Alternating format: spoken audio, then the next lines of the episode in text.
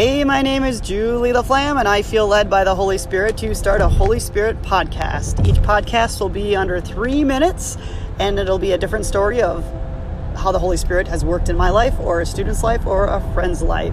And hopefully, it'll inspire you to be more open to the Holy Spirit and to say yes to the Holy Spirit. We are not made for comfort, we are made for greatness. And 99% of my Holy Spirit moments have been out of my comfort zone. Thank you for listening, and God bless you.